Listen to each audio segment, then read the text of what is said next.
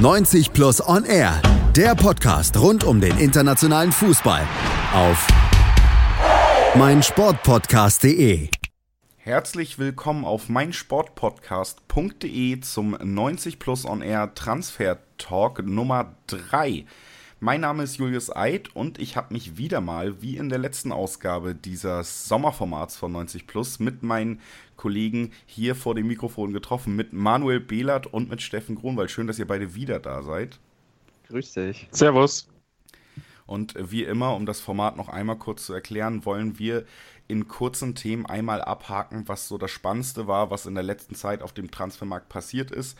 Übers Wochenende haben wir jetzt keinen Podcast geschafft. Normalerweise wollen wir das sogar ein bisschen regelmäßiger noch machen, als jetzt bei dem Abstand von Podcast 2 und Podcast 3. Auf jeden Fall ist die Grundidee, dass wir immer mal so abgehen, was auf dem Transfermarkt passiert ist. Denn es geht nicht nur beim Wetter heiß her, sondern eben auch auf dem Transfermarkt. Das weiß man jedes Jahr. Und wir wollen euch da auch eben audiomäßig einen kleinen Überblick geben. Und das werden wir auch heute wieder tun. Und ich denke, da brauchen wir auch gar nicht so lange drum rumreden. Alle von uns wollen wieder in die Eistonne bei diesen Temperaturen. Deswegen können wir gleich mit Thema 1 anfangen. Und das ist im Moment ein relativ heißes, weil da heißt es schon, dass der Spieler auf jeden Fall den Verein verlassen wird. Und der Berater wurde auch schon mit mehreren Vereinen jetzt in Verbindung gebracht, beziehungsweise soll da vor Ort sein oder vor Ort sein werden in nächster Zeit. Und das ist Ozan Kabak vom VfB Stuttgart, vom Absteiger, da ja auch noch gar nicht lange unter Vertrag, aber schon bestätigt, dass er den Verein wohl verlassen wird, Manu. Ja, genau, der VfB Stuttgart ist sich dem im Klaren, dass man den Spieler nicht wird halten können. Sven Misslinter hat schon gesagt, dass die Ausstiegsklausel über 15 Millionen Euro liegt, irgendein Verein schon ziehen wird. Im Moment gibt es relativ viele Updates, also sowohl Kicker-Bild in Deutschland als auch Gianluca Di Marzio in Italien sind da sehr nah dran. Es sieht im Moment danach aus, als würde vor allem Milan und Bayern da eine ganz große Rolle spielen. Gestern war der Berater schon in Mailand, um mit den Vertretern von AC Mailand zu verhandeln. Da gab es auch entsprechende Bildbeweise, als er vorgefahren ist, also das ist schon relativ eindeutig, dass Milan da großes Interesse hat, weil die eben auch nicht finanziell auf Rosen gebettet sind und 15 Millionen einfach ein Schnäppchen sind. Aber der Kicker hat berichtet, dass auch die Bayern in dieser Woche sich noch mit dem Berater treffen werden. Also es geht jetzt wohl ein bisschen darum, welcher Verein kann Kabak nicht nur finanziell ein lukratives Angebot unterbreiten. Das können sicherlich alle Interessenten, auch unter anderem Monaco und West Ham sollen noch dran sein. Das wird sicherlich auch ein bisschen auf den langfristigen Plan ankommen, also will Kabak nochmal einen Zwischenschritt machen, vielleicht bei einem Europa-League-Team, oder will er gleich ganz hoch einsteigen, und wenn er zu Bayern wechselt, was wird aus Boateng, wird Kabak gleich nochmal verliehen und würde eine entsprechende Leihe ihm so in den Kram passen, also da sind noch viele Fragen offen. Es hieß zuletzt aus Italien, dass vielleicht in dieser Woche oder relativ sicher in dieser Woche noch eine Entscheidung fällt, aber ich denke, dass die Berater da trotz allem sich in Ruhe mit den Vereinen zusammensetzen und erstmal alle Angebote anhören und alles diskutieren. Dass er geht, ist klar, dass 15 Millionen für alle Interessenten, außer vielleicht Schalke, die auch mit ihm in Verbindung gebracht wurden, weil die haben ja tatsächlich relativ wenig Geld, kein Problem sind, ist auch klar. Jetzt muss man einfach ein bisschen abwarten, also da wird es tatsächlich auch täglich Updates geben, wer da die Nase vorn hat, aber ich glaube schon, dass es sich noch bis zum Wochenende hinziehen kann. Bis zum Wochenende, aber dennoch eine relativ zeitnahe Entscheidung dürfte man in diesem Fall bei Thema 1 dann erwarten. Bei Ozan Kabak, der den VfB Stuttgart verlassen wird, nicht mit in die zweite Liga gehen wird, sondern eben, wir haben es eben gehört, Bayern und Milan im Moment in den vorderen Plätzen um die Verpflichtung des jungen Innenverteidigers, aber wo es dann genau hingehen wird, das wird sich erst in den nächsten Tagen entscheiden, und das werdet ihr natürlich wie immer, tägliche Updates ist das Stichwort, auch bei 90 Plus erfahren, Twitter, Instagram, Facebook oder unserer Website, da werdet ihr auf jeden Fall auf dem Laufenden gehalten. Aber wir wollen jetzt erstmal weitermachen im Takt und unser Thema ein bisschen abarbeiten. Und jetzt gehen wir mal nach Spanien, Steffen. Da kennst du dich ja sowieso auch ganz gut aus. Und da geht es um einen Spieler, nämlich Pablo Sarabia, der wirklich eine tolle Saison gespielt hat und mit einer kolportierten Ausstiegsklausel von 18 Millionen eigentlich für jeden Verein ein Schnäppchen wird. Es wird ihn jetzt aber wohl tatsächlich nach Frankreich ziehen. Exakt.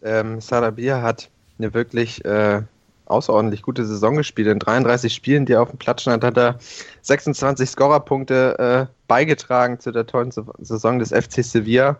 Und die werden, die 18 Millionen für einen Mann seiner Klasse wohl, ich sag mal so, sie hätten gerne mehr gehabt. Er ist für 1 Million vor 2 Jahren gekommen. Jetzt sind diese 18 Millionen natürlich eine Summe, die dann deutlicher Marktwertsteigerung ist. Aber letztlich wäre da viel mehr drin gewesen. Aber diese Ausstiegsklausel, die du angesprochen hast, wird wohl aller Voraussicht nach von Paris Saint-Germain gezogen.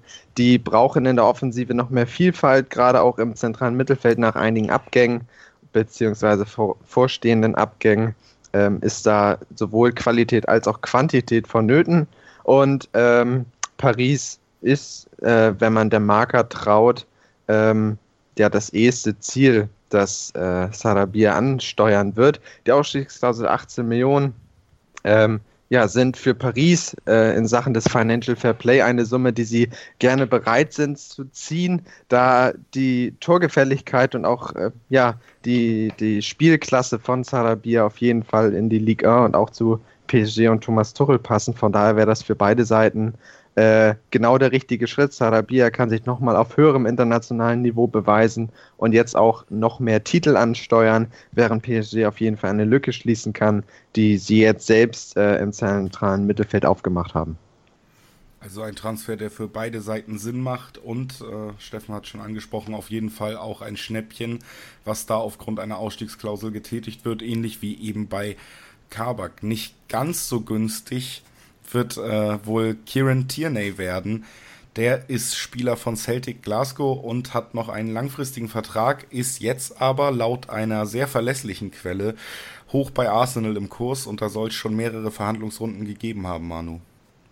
Genau, Arsenal wurde in den letzten Transferperioden immer mal wieder mit Tierney in Verbindung gebracht, einfach weil er ein unfassbar guter Spieler ist, also ist Schlüsselspieler bei Celtic mit der beste Spieler, den die überhaupt im Kader haben und sollte eigentlich bei jedem ambitionierten englischen Club irgendwie auf der Liste stehen. Das erste Angebot lag bei 15 Millionen Pfund, da ging Arsenal auch ein bisschen verhalten ran, weil auch bekannt ist, dass Arsenal ohne Spielerverkäufe erstmal sehr, sehr wenig Geld hat. Da werden von 50 bis 55 Millionen Pfund an Transferbudget gesprochen und wenn man bedenkt, dass da 5 bis 6 Planstellen offen sind, dann weiß man, was eine 15-Millionen-Investition schon bedeutet zu dem Zeitpunkt. Celtic will aber mehr. Ist logisch bei dem langfristigen Vertrag und dadurch, dass es ein Schlüsselspieler ist. BBC-Reporter Ornstein, absolute Arsenal-Legende, kann man schon fast sagen, auf Twitter, wenn man sieht, wie die Arsenal-Fans immer ausrasten, wenn er irgendeinen Tweet bringt in Verbindung mit Arsenal, weil tatsächlich, wenn er was postet, dann ist das schon sehr, sehr weit und er sichert sich in der Regel doppelt und dreifach ab. Arsenal ist optimistisch laut ihm, dass es noch zu einer Einigung kommen wird. Also man hat ja noch ein bisschen Zeit. Die ersten Verhandlungsrunden haben jetzt stattgefunden. Die Times meldete danach auch eine seriöse Quelle, dass das Arsenal-Angebot abgelehnt wurde. Damit war zu rechnen. Celtic fordert jetzt wohl rund 25 Millionen Pfund. Das derzeitige Angebot soll bei 19 liegen. Also es sieht schon so aus, weil man eben nicht unfassbar weit voneinander entfernt ist, dass da vielleicht mit der ein oder anderen Bonuszahlung oder einer Ablöse, die sich vielleicht aus 20 Millionen plus dann im nächsten Jahr nochmal 5 bis 6 zusammensetzt, dass man sich da irgendwie einigen wird. So lange sollte Arsenal aber auch nicht zögern, wenn nämlich andere Clubs irgendwie mitbekommen, dass der Spieler auf dem Markt ist und er ist nun mal gut. Dann könnte es sein, dass da noch jemand dazwischen funkt, aber persönlich soll Tierney, das haben auch beide Medien jetzt gemeldet, auch einen Wechsel zu Arsenal anstreben und davon nicht abgeneigt sein. Dementsprechend bin ich schon zuversichtlich, dass das über die Bühne geht. Die Frage ist nur, wann. In England das Transferfenster schließt, glaube ich, am 8. August, wenn mich nicht alles täuscht. Also so viel Zeit haben die auch nicht. Also die können jetzt nicht anfangen, erstmal in aller Ruhe mit einem Spieler zu verhandeln. Dann, wenn das nicht funktioniert, dann Plan B und dann weiter. Also es sollte schon so sein, dass Arsenal jetzt relativ schnell ein neues Angebot nochmal unterbreitet, weil ich davon ausgehe, dass die 19 Millionen Fixsumme auch abgelehnt werden. Aber ja, vielleicht tut sich da im Laufe dieser Woche, vielleicht auch in der nächsten Woche noch was. Also ich denke, wie gesagt, dass das Ding über die Bühne gehen wird. Also Arsenal aber gut beraten, bei Tierney eben auch Nägel mit Köpfen zu machen, sagt Manuel Behlert. Jetzt wollen wir mit Steffen Grunwald über das nächste Thema reden, was in dieser Woche auch tatsächlich für ein paar Gesprächsrunden oder für Gesprächsstoff gesorgt hat. Das ist nämlich Breel Embolo von Schalke. Die haben das Geld tatsächlich ganz gut nötig, was ein Verkauf des Spielers einbringen könnte. Das hat Manu eben auch schon angesprochen, als wir über Kabak geredet haben, dass man da in Gelsenkirchen eben relativ klamm ist und dass ein Verkauf da eben was in die Kassen spielen könnte. Mönchengladbach wird da zum Beispiel ins Spiel gebracht. Allerdings wurde jetzt, nachdem es erst um eine kolportierte Ausstiegsklausel von 25 Millionen gab, von mehreren Quellen von einer Ausstiegsklausel von 45 Millionen geredet. Und das ist natürlich für einen Verein wie Gladbach schon auf jeden Fall eine Hausnummer. Steffen, was glaubst du, wie entwickelt sich die Geschichte um Embolo weiter? Ja, es ist nicht nur eine Hausnummer für Gladbach, sondern ein Spieler, der in seiner Zeit bei Schalke viel mehr verletzt war, als auf dem Platz steht, sind 45 Millionen auch, ich sag mal so, kein Schnäppchen. Und eins wird klar sein, Gladbach wird nicht in der Lage sein oder auch ja nicht in der Stimmung dazu sein, 45 Millionen Euro für diesen Stürmertypen auszugeben, der natürlich gut in das System von Marco Rose passen würde, als ja flexibel einsetzbar, schneller Offensivspieler, der auch in der jetzt abgelaufenen Saison zeigte, zu was er in der Lage ist, wenn er dann auf dem Platz steht. Er stand nur 20 Mal auf dem Rasen, hat in den 20 Spielen aber 5 Tore und 4 Vorlagen beisteuern können. Unter anderem gab es ja auch das ein oder andere Derby, wo er sich nicht nehmen ließ, zu treffen. Und deswegen denke ich, dass Gladbach auf jeden Fall geneigt dazu ist, den Poker so lange hinzuzuziehen oder beziehungsweise auszumerzen, dass Schalke irgendwann einknickt, denn sie brauchen das Geld, das habt ihr beide schon angesprochen, und auch wenn Schalke noch weiter auf dem Transfermarkt tätig sein will, ist es natürlich, sind sie dazu genötigt, so schnell wie möglich an diese Summen zu kommen, und letztlich kann man wohl davon ausgehen, dass ein Bereich von 20 bis 25 Millionen realistisch sein könnte, sollte Schalke dann bereit sein, dieser Summe zuzustimmen. Ansonsten gibt es auch eine Alternative für die Borussia, das ist Marcus Thuram von Ligue 1 Absteiger Junien kommt, der auch einen Vertrag noch bis 2020 hat, 21 Jahre jung. Das wäre auch ein ähnlicher Spielertyp. Allerdings ist Embolo, was die Erfahrung innerhalb der Bundesliga angeht und auch generell im Fußball, da natürlich noch etwas weiter und was spielerisch angeht und von der Erfahrung her die etwas sicherere Variante. Von daher darf man gespannt sein, wie lang sich dieser Poker zwischen Gladbach und Schalke hinziehen wird. Letztlich kann man aber wirklich ausschließen, dass diese 45 Millionen Euro gezahlt werden. Das ist für beide Seiten eigentlich nicht darstellbar. Also, das war Steffen Grunwald zu der Situation um Breel Embolo, den Schalker Stürmer, um den sich herum eben jetzt auch Wechselgerüchte ranken und wie wir alle gesagt haben, wo es sich eben für Schalke lohnen könnte, auch von der Ausstiegsklausel abzuweichen, um eben bei einer niedrigeren Forderung zumindest genug Geld umzusetzen, um dem neuen Trainer dann auch ein Team zur Seite zu stellen oder zur Seite stellen zu können, was er sich so vielleicht wünschen würde. Jetzt kommen wir zum Abschluss noch zu 2 Themen in dieser kleinen Transfer-Talk-Runde, die wir heute angestrebt haben, die beide sich verhältnismäßig lange ziehen. Um ehrlich zu sein, das erste Thema nochmal deutlich länger.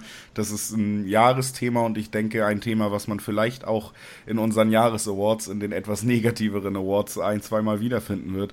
Das ist Adrien Rabiot von PSG, wo sich wirklich seit Ewigkeiten nicht nur ein Kleinkrieg zwischen PSG und Rabiot entsponnen hat, seit klar war, dass er nicht verlängern wird, sondern der Spieler selber dann auch in Verhandlungen mit vielen Top-Clubs gestanden haben soll und die sollen alle irgendwann abgesprungen sein, weil man da wohl tatsächlich sehr gierig auch in Verhandlungen hereingegangen ist, von Spielerseite, Beraterseite, seine Mutter aus. Und jetzt scheint es da langsam wirklich voranzugehen und wir kriegen vielleicht endlich Gewissheit, was Rabiot angeht, Manu. Ja, das Hickhack war tatsächlich relativ nervig, weil es permanent irgendwelche neuen Entwicklungen gab, aber trotzdem keine nach vorne. Die ganze Entourage von Rabiot ist sehr, sehr schwierig. Du hast schon angesprochen, die Beraterin, die Mutter, mit teilweise absurden Gehaltsforderungen soll sie da in die Verhandlungen eingestiegen sein, haben sich beim FC Barcelona verscherzt, haben dann gesagt, Tottenham ist nicht gut genug, also diese Aussage soll gefallen sein, ist jetzt nicht bestätigt. Zwischenzeitlich sah es so aus, als würde überhaupt kein Verein finden, und jetzt hat Juventus Turin offenbar Interesse, und nicht nur Interesse, sondern auch schon weiterführende Gespräche geführt. Also Gianluca Di Marzio, der die Transferkoryphäe Italiens, hat da jetzt in den letzten Tagen häufig was gemeldet. Heute schrieb er von einem großen Fortschritt in den Verhandlungen. Also 7 Millionen netto Jahresgehalt stehen da im Raum. Es ist jetzt sicherlich kein Pappenstiel, aber wenn man den Berichten glaubt, die man so im Jahresverlauf mitbekommen hat, ist das ein bisschen weniger oder teilweise sogar deutlich weniger als das, was man gefordert hat, noch zu Jahresbeginn. Allerdings gibt es natürlich noch eine Unterschriftsbonussumme von 10 Millionen Euro obendrauf, die Rabiot kassiert. Das heißt, er wird nicht am Hungertuch nagen. Der soll jetzt tatsächlich in den nächsten Tagen bei Juventus unterschreiben. Also bis zum 1. Juli hieß es, ist das alles erledigt mit den medizinischen Untersuchungen und allen Formalitäten. Laut Di Marzio, das hat er gestern Abend sogar noch gepostet, soll die Zusage an Juventus Turin dann endgültig heute erfolgen. Derzeit sieht es auch so aus, als würde es keinen einzigen Mitbewerber mehr geben, weil die haben wahrscheinlich alle die Nase voll von dem Theater und sind froh, wenn der Kerl vom Markt ist. Und froh wird dann vielleicht sogar auch Rabiot sein, wenn er doch dann endlich einen neuen Arbeitgeber gefunden hat, denn ich denke, das hat sich der Herr auf jeden Fall auch anders vorgestellt. Was Hickhack aber auch eben bringen kann, wenn man den richtigen Berater an der Seite hat, was Gehaltsansprüche angeht, das zeigt unser letztes Thema, über den haben wir auch schon in der ersten Folge unseres Transfer Talks geredet. Da sah es noch ganz anders aus. Jetzt haben wir auch hier Verwicklung von PSG und Juventus bei diesem Thema. Matthijs de Ligt, von Mino Raiola angeführt in die Schlacht ums größte Gehalt Europas anscheinend für einen Spieler in seinem Alter. Da geht es auch schon etwas hin und her. Man hatte verschiedene Vereine, Barca war auch dabei. Und jetzt soll es tatsächlich auch da Juventus im Moment in der Pole Position stehen, obwohl man dazu sagen muss, vor einer Woche haben wir eben auch noch über PSG in der Pole Position bei de Ligt geredet. Also auch ein schweres Thema immer noch, Steffen. Ja, auf jeden Fall. De Ligt allein sorgt dafür, dass sämtliche Journalisten gerade nicht am, wie Manuel das so schön gesagt haben, am Hungertuch nagen, da die Klickzahlen natürlich bei sämtlichen Wendungen, die bei ihm eine Rolle spielen, auf jeden Fall genug Gesprächsstoff liefern. Ja, was ist der aktuelle Stand? Der aktuelle Stand ist, dass die letzten Meldungen Juve im Moment vorne sehen, die ein Nettogehalt von knapp 12 Millionen Euro für de Ligt bieten, dazu die Ablösesumme von 65 bis 75 Millionen Euro. Da spielen natürlich auch mögliche Bonuszahlungen noch eine Rolle. Aber auch PSG ist davon nicht auszuschließen, dass sie auch bereit sind, ähnliche Summen zu bieten, wo es letztlich natürlich dabei liegt, was ist Mino Raiola bereit, an Summen einzubüßen, die für sein Beratergehalt einspringen, und natürlich auch de Ligt, wo sieht er seine sportliche Perspektive aktuell besser? Ist es Frankreich, ist es Italien? Natürlich versucht er da auch oder wird er versuchen, in Richtung Champions League zu spielen. Welche Mannschaft sieht er dabei in den Chancen größer, diesen Henkelpott zu holen? Und es gab ja auch schon das ein oder andere Gerücht oder beziehungsweise bestätigte Annahmen, dass ein Cristiano Ronaldo sich darum bemühte, de Ligt nach Turin zu lotsen. Und aktuell scheint es tatsächlich so zu sein, dass Ronaldo nicht nur prima Fußball spielen kann, sondern auch ein ganz akzeptabler Berater zu sein scheint. Und Juve so gut geredet hat, dass der Niederländer es wahrscheinlich, so wie es derzeit scheint, nach Turin ziehen wird. Also im Moment sieht es so aus, als würde eben auch dieser begehrte Spieler dann bei Turin landen. Bei Rabiot ist hoffentlich das letzte Wort gesprochen. Ich glaube aber, wir sind uns alle einig, dass bei de Ligt tatsächlich noch 1-2 Entwicklungen folgen könnten, so wie sie es sich bis jetzt dargestellt hat. Und da natürlich auch nochmal für euch der Hinweis, das werden wir auch weiter in diesen Transfer-Talks, die wir jetzt regelmäßig eben in der Sommerpause bringen, besprechen. Ihr werdet das auch verfolgen können, eben auf den sozialen Medien, auf unseren Seiten, sowie auf unserer Website, wo wir euch immer auf dem Laufenden halten. Das soll mein Eigenwerbungsschlusswort für heute gewesen sein. Das waren unsere 6 Themen, die wir euch heute mitgebracht haben. Ich freue mich auf die nächste Folge. Ich hoffe, ihr auch immer noch nach 3 Folgen, die ihr euch schon angehört habt. Und dann bedanke ich mich auch bei Steffen Grunwald und bei Manuel Behlert, dass ihr dabei wart. Danke dir. Und wünsche allen noch schöne 40 Grad. 90 Plus On Air, der Podcast rund um den internationalen Fußball. Auf meinSportPodcast.de Sportplatz mit Malta Asmus und Andreas Thies. Täglich neue Podcasts aus der Welt des Sports.